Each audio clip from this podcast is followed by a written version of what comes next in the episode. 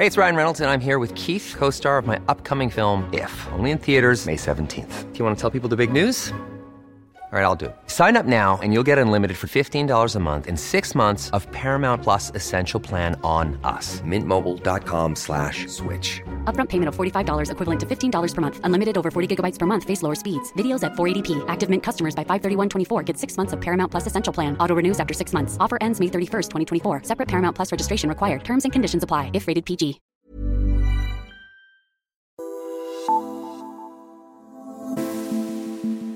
Du lytter til Parlamentet, Altingets podcast om Europa. Je suis venu vous parler d'Europe. Das ist ein guter Tag für Deutschland und es ist ein guter Tag für Europa. Brexit means Brexit. Lige om lidt vil det gå op for folk, hvor kompliceret det her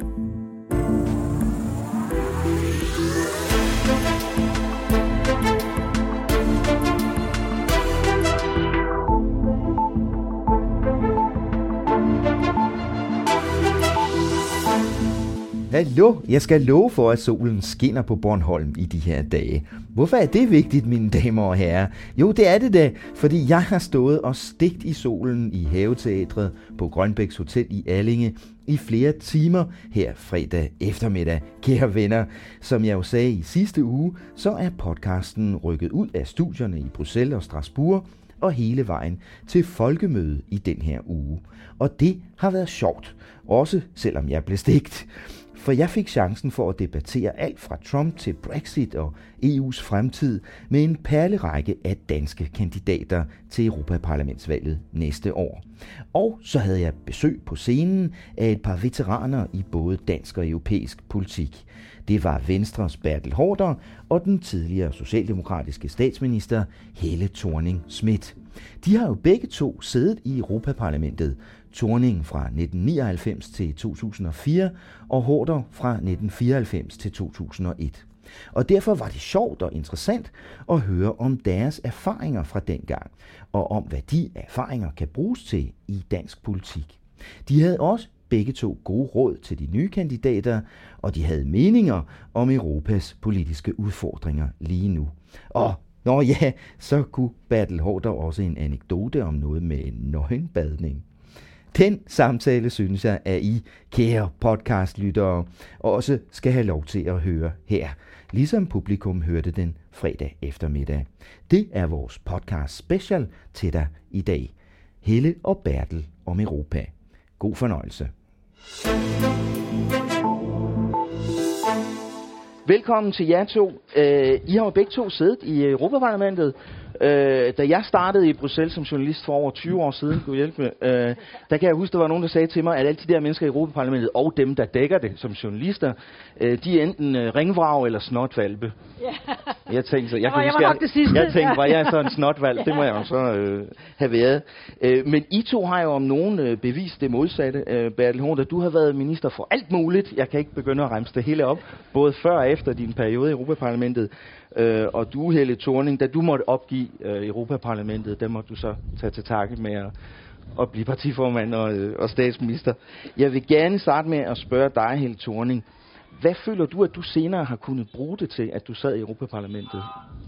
Øh, jamen, jeg har altid været glad for, at jeg startede lidt omvendt øh, i politik. Øh, mm. Jeg blev europæer, før jeg nærmest blev socialdemokrat. Ja. Øhm, og, og det tror jeg har, har præget min løbebane også øh, rigtig, rigtig meget. Og det at få lov til at være i Europaparlamentet som en snotvalg, så at sige, som øh, en, som, øh, som, som jeg lærte meget, øh, jeg kunne godt lide miljøet, jeg var glad for at være der, Øh, jeg følte mig også lidt lille, øh, da jeg kom i Europaparlamentet og skulle finde ud af det hele. Mm. Men, øh, men det hjælp, var, øh, hjælp ja, det gjorde han, ja. øh, og det gjorde øh, men det gjorde det. Poul Slytter var der også øh, på det ja. tidspunkt, og så, så det var faktisk rigtig skægt at, at være der. Det var også hårdt, men øh, det var en god læreplads, og, og det gode ved Europaparlamentet, og det er også derfor, jeg synes, I skal stemme, øh, det er, at øh, man kan faktisk få indflydelse. Nu har vi lige hørt vores nuværende europaparlamentarikere, men man kan på det område, man får, får af sin øh, politiske gruppe, med det øh, felt, man får lov til at arbejde med, så kan man faktisk gøre sin stemme gældende, og det gav i hvert fald mig en grundkurs og så en basisviden om, hvordan europæisk demokrati fungerer i praksis. Ja. Bertel, fik du også at vide dengang, øh, at, at parlamentet det er sådan et sted, hvor man bare sender folk hen, når de ikke kan blive til noget mere? Jeg kan huske, at jeg i en valgkamp måtte sige, i en tv-transmitteret debat, at man kan altså godt være et ærligt menneske og sidde i Europaparlamentet. Det var simpelthen nødvendigt at sige, fordi debatten handlede om diæter, og jeg ved ikke hvad. Og det er jo også dumt, det ikke blev lavet om. Og det blev også lavet om. Ja, din, ja. din gruppe var langsom til det, ja. men, øh, men det skete Jeg var til jo forkæmper for det, havde min egen ja, reformgruppe, så... Det var du. ja. Det var du nemlig. Og så sad vi jo der sammen med notabiliteter som Otto von Habsburg og Daniel Cohn-Bendit og Freddy Black og andre. Så det var jo det, det var jo gang, tider dengang. Notabilitet. Ja. okay. Jo, og det ja.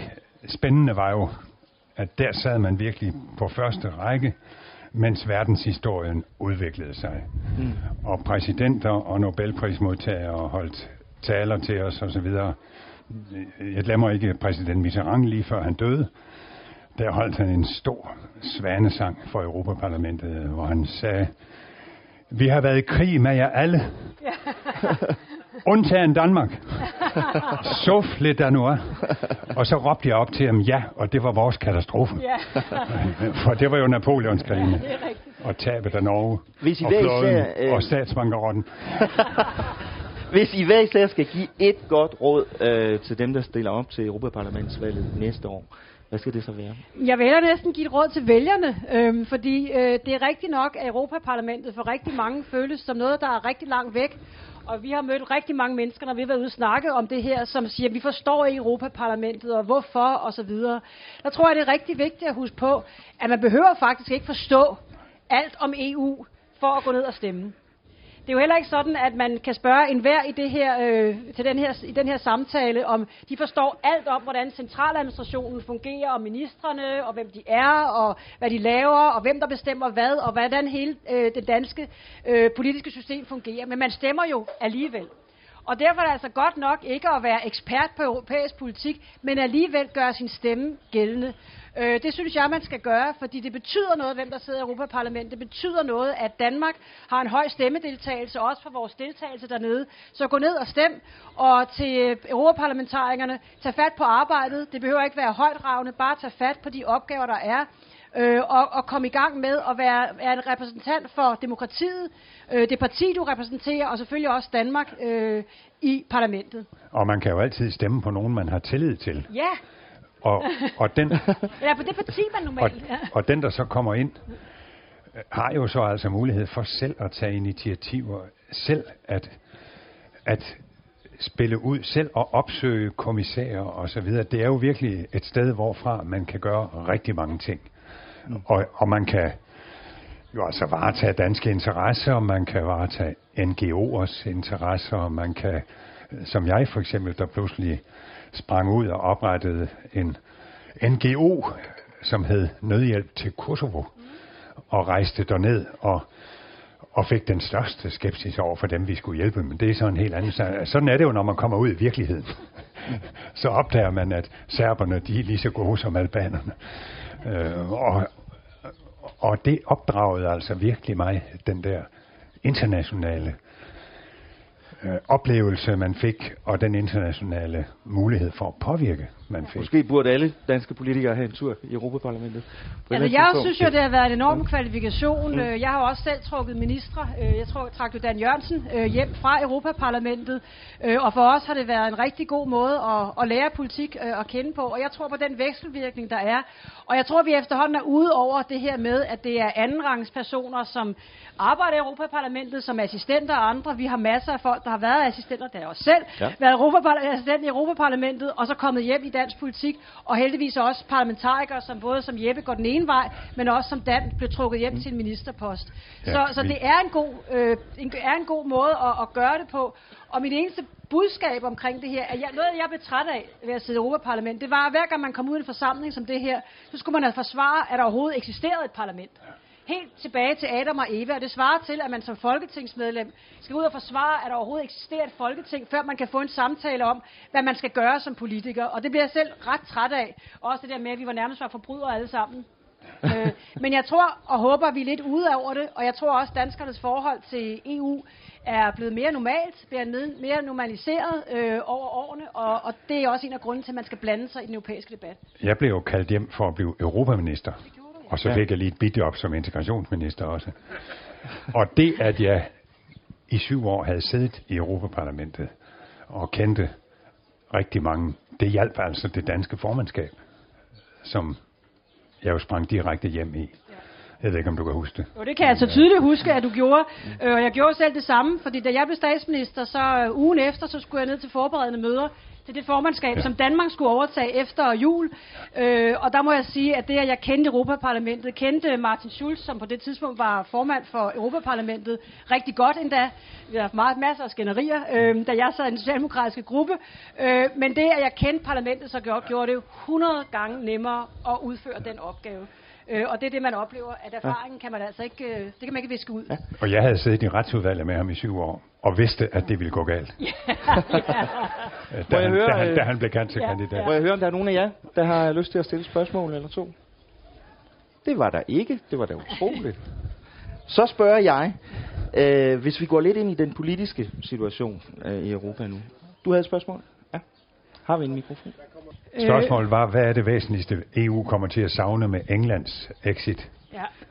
Det må du kunne svare på. Ja, det ved jeg ikke, om jeg kan. Jeg kan forsøge i hvert fald. Jamen, jeg synes jo, det er mest af alt sørgeligt, at øh, Storbritannien forlader EU, og det kommer de til. Jeg følger debatten utroligt tæt, fordi jeg bor i London, og mand er meget engageret i det, så, så det er virkelig noget, som jeg følger øh, nærmest dag til dag. Øh, og man skal huske på, at øh, Storbritannien også for Danmark har været en meget, meget væsentlig partner. Øh, vi er ikke altid enige, og de har også opført sig tit, som om de ikke hørt rigtigt til i det europæiske samarbejde. Men en ting, jeg virkelig tror, vi, hvor vi har brugt det meget, det er, for det første har de altid været fortaler for udvidelserne. De har troet på et Europa, som var stærkere, fordi det blev større og fik flere med. De har været fortaler for øh, øh, også store dele af den fri bevægelighed, hvor, hvor, øh, som er en stor ting, øh, men ikke mindst frihandel. Storbritannien har levet godt af frihandel, også som en del af, af EU, så på den måde kommer vi også til at mangle dem. Og så vil jeg sige bare fra den synsvinkel, hvor jeg selv sidder nu, som er som direktør for Red Barnet. Øh, Storbritannien øh, er jo blevet, er sammen med EU nogle af de øh, dygtigste og mest øh, øh, generøse øh, giver af ulandsbistand og humanitær bistand. Øh, og det, at vi ikke har den lange, seje tradition for humanitær bistand inde i EU sammen med Storbritannien, det mener jeg selv kommer til at påvirke EU. Forhåbentlig ikke for negativt, men det har været en stor styrke, at de har været med i det arbejde. Og så bliver det jo også bare sørgeligt. Øh, det bliver sådan, øh, den dag de skal ud, at øh, man i Europaparlamentet, der har man jo flag, der hænger for alle landene. Der vil der være en lille ceremoni, hvor det britiske flag bliver sænket. Og bare jeg tænker på det, så bliver jeg ked af det, fordi jeg synes, at Storbritannien hører til i EU. Det synes de unge jo også, det synes mine børn også. Øh, så det er en sørgelig, sørgelig udvikling af et land, som bevidst gør sig selv mindre, øh, og det er det, Storbritannien er i gang med nu. Det er uden sammenligning det værste, der er sket i min tid som politiker. Ja. Det er Brexit. Ja. De her Europaparlamentsvalg næste år bliver jo også anderledes af den grund. Ja, det gør de. Øh, og hvordan bliver det ellers anderledes? Altså, vi har britterne ude på det tidspunkt, vi går til valg. Vi har den politiske udvikling, vi har set i Italien. Vi har diskussionerne med østeuropæerne, som er uenige i rigtig mange ting, og vi har det her pres, vi talte om med panelet før, fra både øst og vest. Ja. Hvordan tror I, det kommer til at påvirke det her Europaparlamentsvalg? Jeg håber, det kommer til at få flere til at indse, at vi skal stå sammen i Europa, og at der er ingen vej udenom samarbejde. Og Trump, der opsiger alle mulige aftaler, som er møjsommeligt indgået, og Putin, som vi ikke kan stole på i nogen som helst scene. Hvem har vi andre at holde, holde os til, end de europæiske venner? Og jeg håber altså virkelig, at vi kan få rigtig stærke bånd til Storbritannien stadigvæk. Og så håber jeg, at de nordiske lande, måske sammen med de baltiske, kan tage sig sammen og tale noget mere med hinanden, og måske endda begynder at have den ambition at få indflydelse og lede i EU. Det vil både Merkel og Macron jo elske. De, de efterlyser den nordiske stemme, men vi gider ikke snakke med hinanden. Vi er nedsunket i småstatsmentalitet. Og det vil jeg altså ønske, vi kunne gøre noget ved. Jamen, som Det så, er derfor, jeg ja. henslæber min tid i Nordisk Råd. Ja, men det skal du også. Og der, der har Bertel gjort en Ja. fantastisk indsats, øh, og selvfølgelig også for, at vi alle sammen sidder her på folkemødet i dag og diskuterer. Også en tak til Bertel for, for det. Øhm, Kan du huske, da vi havde et møde, hvor jeg startede med at sige, at jeg er glad for, at jeg har tøj på denne gang, vi mødes?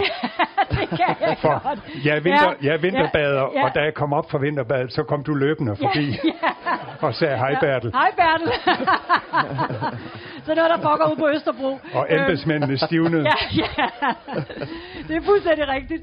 Øhm, jamen, jeg, jeg tror jo også, at øh, det er Storbritannien, eller USA, både Storbritannien og USA gør sig selv mindre nu, og trækker sig tilbage fra nogle af de store øh, aftaler. Det gælder Iran-aftalen, det gælder klimaaftalen, det gælder den handelskrig, der er i øjeblikket, eller en handelslignende krig, øh, som vi er i gang med, øh, øh, USA er i gang med. Det gælder vores sikkerhed, det gælder også vores efterretningsvirksomhed, cybersikkerhed, regulering af det digitale samfund. Der er så mange områder, hvor USA gør sig selv mindre og trækker sig selv tilbage. Der er mit budskab, det er, at vi skal udfylde det tomrum, og vi skal gøre det som øh, fælles, som lande, der arbejder sammen i Europa. Jeg har svært ved at se, at der har været et tidspunkt, hvor der har været mere brug for, at vi arbejder sammen, og der er ikke nogen af de udfordringer, vi står overfor, det kan være øh, immigrantsituationen, som jo ikke er en krise, men som er en permanent tilstand. Ja.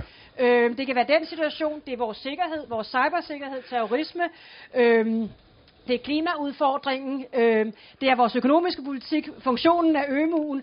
Altså alle de ting, som virkelig betyder noget for vores liv, vores velfærd, øh, vores arbejdspladser, det kan kun løses, hvis vi arbejder mere sammen i, i EU. Og Mm. derfor håber jeg jo, og jeg kan også, synes også, man kan se de tal, som går op i forhold til tilslutning til EU i, i Danmark, at jeg tror, der er mange, der synes, at hvis man skal undgå sådan en meget, meget rå form for globalisering, hvor det bare er øh, markedskræfterne, der råder, så skal man have et EU, som er stærkt, der arbejder sammen, og der er ikke andre, som Bertel siger, som kommer og hjælper os.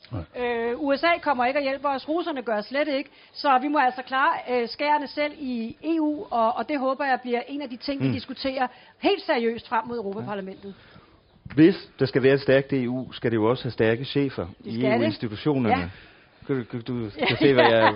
Det er ikke sikkert, jeg siger præcis Nej. det, du tror, jeg vil sige. nej. Der skal jo udnævnes nye chefer til EU's institutioner næste år. Jeg har forstået, Helle, at du ikke vil forholde dig til spørgsmålet om, hvorvidt du er kandidat til nogen af dem. Men det kunne andre jo være. Jeg vil gerne spørge jer begge to, øh, om I synes, at øh, Danmark skulle øh, indstille Margrethe Vestager til at fortsætte som øh, EU-kommissær. Det må du ikke spørge mig om. Det er, Jo, jeg må. Det er, Det må jeg godt, Bertel. Det er statsministeren, der svarer på den slags, og han er her jo et, øh, et sted i nærheden. Jeg har lige set ham. Spørg ham om det. Øhm, men det er jo et kæmpe problem, at så få danske embedsmænd kvalificerer sig til at komme ind i EU-systemet. Det er et overset problem, som vil ramme os i nakken senere hen. Vi har, danskere har beklædt de højeste poster i EU, helt øh, uden forhold til vores størrelse. Nu vil der ske det modsatte, fordi der ikke er nogen i røret, som, som er på vej. Og det ved jeg ikke. Helle, jeg synes altså, at regeringen skulle lave et øh, uddannelsesprogram Jeg tror, de gør for, det. for talenter. Ja. Jamen, jeg tror, de, vi gjorde det jo sammen med oppositionen i sin tid. Øh, Ja. Og jeg, jeg, er ikke- jeg, er Du snakker udenom, gør du, Bertel? Ja, ja, det gør Lad os høre, om Helle jeg Thorning også gør det. gang med at snakke udenom. Og Øhm, Christoffersen var meget optaget af det. Ja. Øhm, og det gjorde vi jo rent faktisk. Jeg ved så ikke helt, hvordan det går i øjeblikket. Men det, Det går burde, skidt. Ja, det gør det helt Det sikkert. kan jeg love dig. Øh, men det burde man gøre. Altså, jeg synes jo, det er op til, til den siddende regering at finde ud af, hvem de udpeger. Jeg kan godt forstå, at, øh, at Lars Løkke ikke bare siger, at det gør vi, fordi han, øh, har, han, det, han har... Hvis jeg var ham, ville jeg også holde kortene tæt til, til kroppen, og det ville være forkert af ham på nuværende tidspunkt at melde den slags øh, ud. Jeg kan på den anden side også have den af for Margrethe, som melder sig på banen. Øh, som hun selv siger, man har aldrig fået noget, som man ikke har spurgt om det. Øh, så fair nok, øh, men jeg kan godt forstå, at Lars han, øh, han holder på kortene, og det vil Mette øh, jo også gøre i den her situation. Ja, for det kan jo godt være, at det er en socialdemokratisk statsminister, der sidder på det tidspunkt. Det vil jeg da håbe. Hvad vil du Ja. så opfordre? Hvad vil du så opfordre hende til at gøre i forhold til, hvem der skal være dansk kommissær? Jamen, jeg tror ikke, jeg vil give Mette gode råd. Øh, det har jeg afholdt mig fra generelt. Øh, men øh, altså, jeg, jeg er sikker på, at den, som bliver statsminister på det tidspunkt, jeg håber, det bliver Mette, øh, vil synes, det er vigtigt øh, at, at udnævne en, en person, som kan repræsentere Danmark, og som kan forsvare den europæiske interesse, hvad jo også man skal i den opgave. Jeg vil lige spørge her til sidst igen, om der er nogen af jer, der har lyst til at stille spørgsmål. Ja, jo opgive vores militære forbehold, så vi ikke bliver ved med, altså opgive vores militære forbehold, så vi ikke bliver ved med at rende efter USA i alle deres krige, nu hvor vi måske lægger en distance til USA. Skal vi svare i takt? 1, 2, 3. Jo. jo, ja. jo, men ikke med resonemanget. Altså, jeg, jeg synes jo ikke, at vi skal lægge en distance til USA. Jeg konstaterer, at USA på nogen måde lægger distance til Europa nu. Øh, men jeg tror ikke, det er jo, jo øh, den langsigtede europæiske interesse at have nogen som helst form for distance. Nej. Europa vil aldrig have indledt øh, noget, der ligner en handelskrig med USA. Øh, Europa er interesseret i at få USA så tæt på, på som muligt, som også i forhold til vores sikkerhed. Men det ændrer ikke ved, at europæerne må tage, påtage sig mere ansvar for vores øh, egen sikkerhed, og det gælder både vores indre sikkerhed og vores eksterne sikkerhed. Øh, og i øjeblikket foregår der utrolig meget øh, på, på det, som hedder styrket sikkerhedssamarbejde i, i EU. Det, der er ærgerligt, det er, at Danmark har gjort sig selv mindre øh, ved ikke at deltage i det. Og hver gang vi har et forbehold, så gør vi os selv mindre. Der er ja. nogen, der argumenterer for, at vi bliver større og får mere suverænitet. Men det passer jo ikke. Det betyder, at der foregår nogle ting ude i Europa, som påvirker os, men som vi bare har valgt ikke at få indflydelse på. Så jeg er ærgerlig over, hver gang Danmark gør sig selv mindre, og jeg synes ikke, der er rigtig gode grunde til det. Helt enig.